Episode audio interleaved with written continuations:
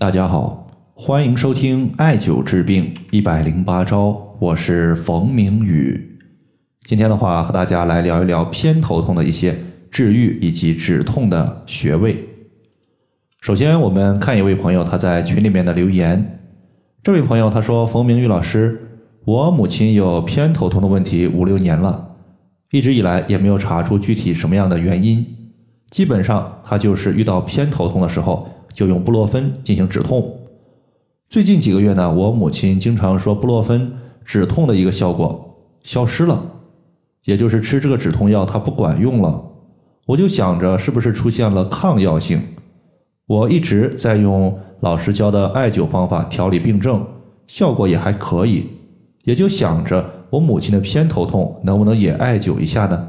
但是我不知道从哪里入手，请教一下老师。针对疼痛的情况呢，中医有这样一个说法，叫做“痛则不通”，意思就是说，如果你的局部经脉出现了淤堵，那么局部它就有可能会出现疼痛的问题。当我们通过艾灸、按揉或者说其他的一个方法，使局部的一个按揉之后疼痛感降低，甚至消失的时候，也就是我们疼痛没有的时候。一般来讲呢，偏头痛的问题，我们往往考虑两条经脉居多，一条是三焦经，另外一条呢是胆经。这两条经脉它都经过我们的头部侧面，所以要解决偏头痛问题，一般的话还是从疏通这两条经脉居多。下面的话，咱们就说一下如何止痛。止痛呢，我们分为两个方面。一方面的话，就是当头痛出现的时候，如何局部止痛。局部止痛的方法呢非常简单，基本上呢就是在我们眼角的一个外眼角部位和耳朵尖上方画一条连线，然后的话你就针对这条连线上面的位置进行点按刺激就可以了。其实呢，这个按揉的方法它就是在刺激我们胆经上的两个局部穴位，一个叫做童子髎穴。另外一个呢，叫做率谷穴，因为局部穴位调节局部病症，故而取之。这个方法呢，适合你感觉自己的一个头痛要来临的时候，就开始按揉刺激，整体效果还是可以令人满意的。童子髎穴呢，它的具体位置是在外眼角，大概旁开一厘米，眼角的一个纹头近处就是此穴。率谷穴呢，它也非常简单，在耳尖。向上一点五寸就可以了。耳尖的话，就是我们耳朵的最高点。除了局部的一个止痛法之外呢，咱们再说一下它的一个艾灸的方法。上述的两个穴位呢，它在我们病症没有发生的时候，也是可以用艾灸的方法进行调治的。艾灸上述的两个穴位，可以起到疏通胆经、预防偏头痛出现的效果。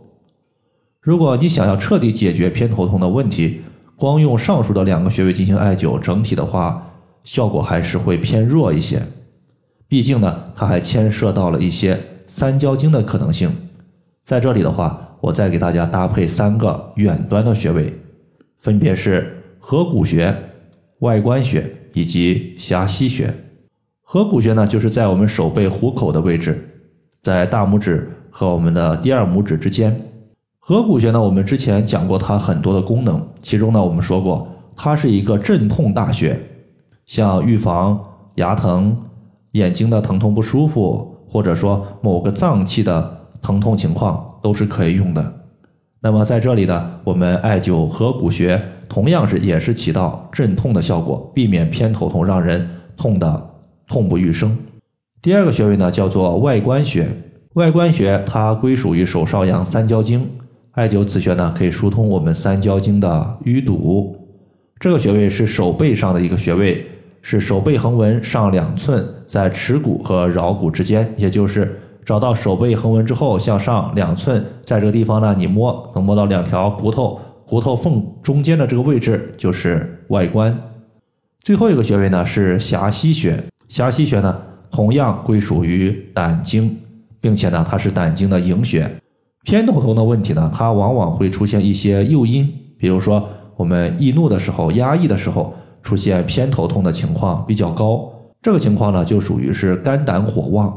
而中医认为营主身热，它指的就是用本经络的营穴可以解决本经络的一个上火问题。所以呢，我们用胆经的营穴狭溪穴，可以消散肝胆之火，避免偏头痛的情况出现。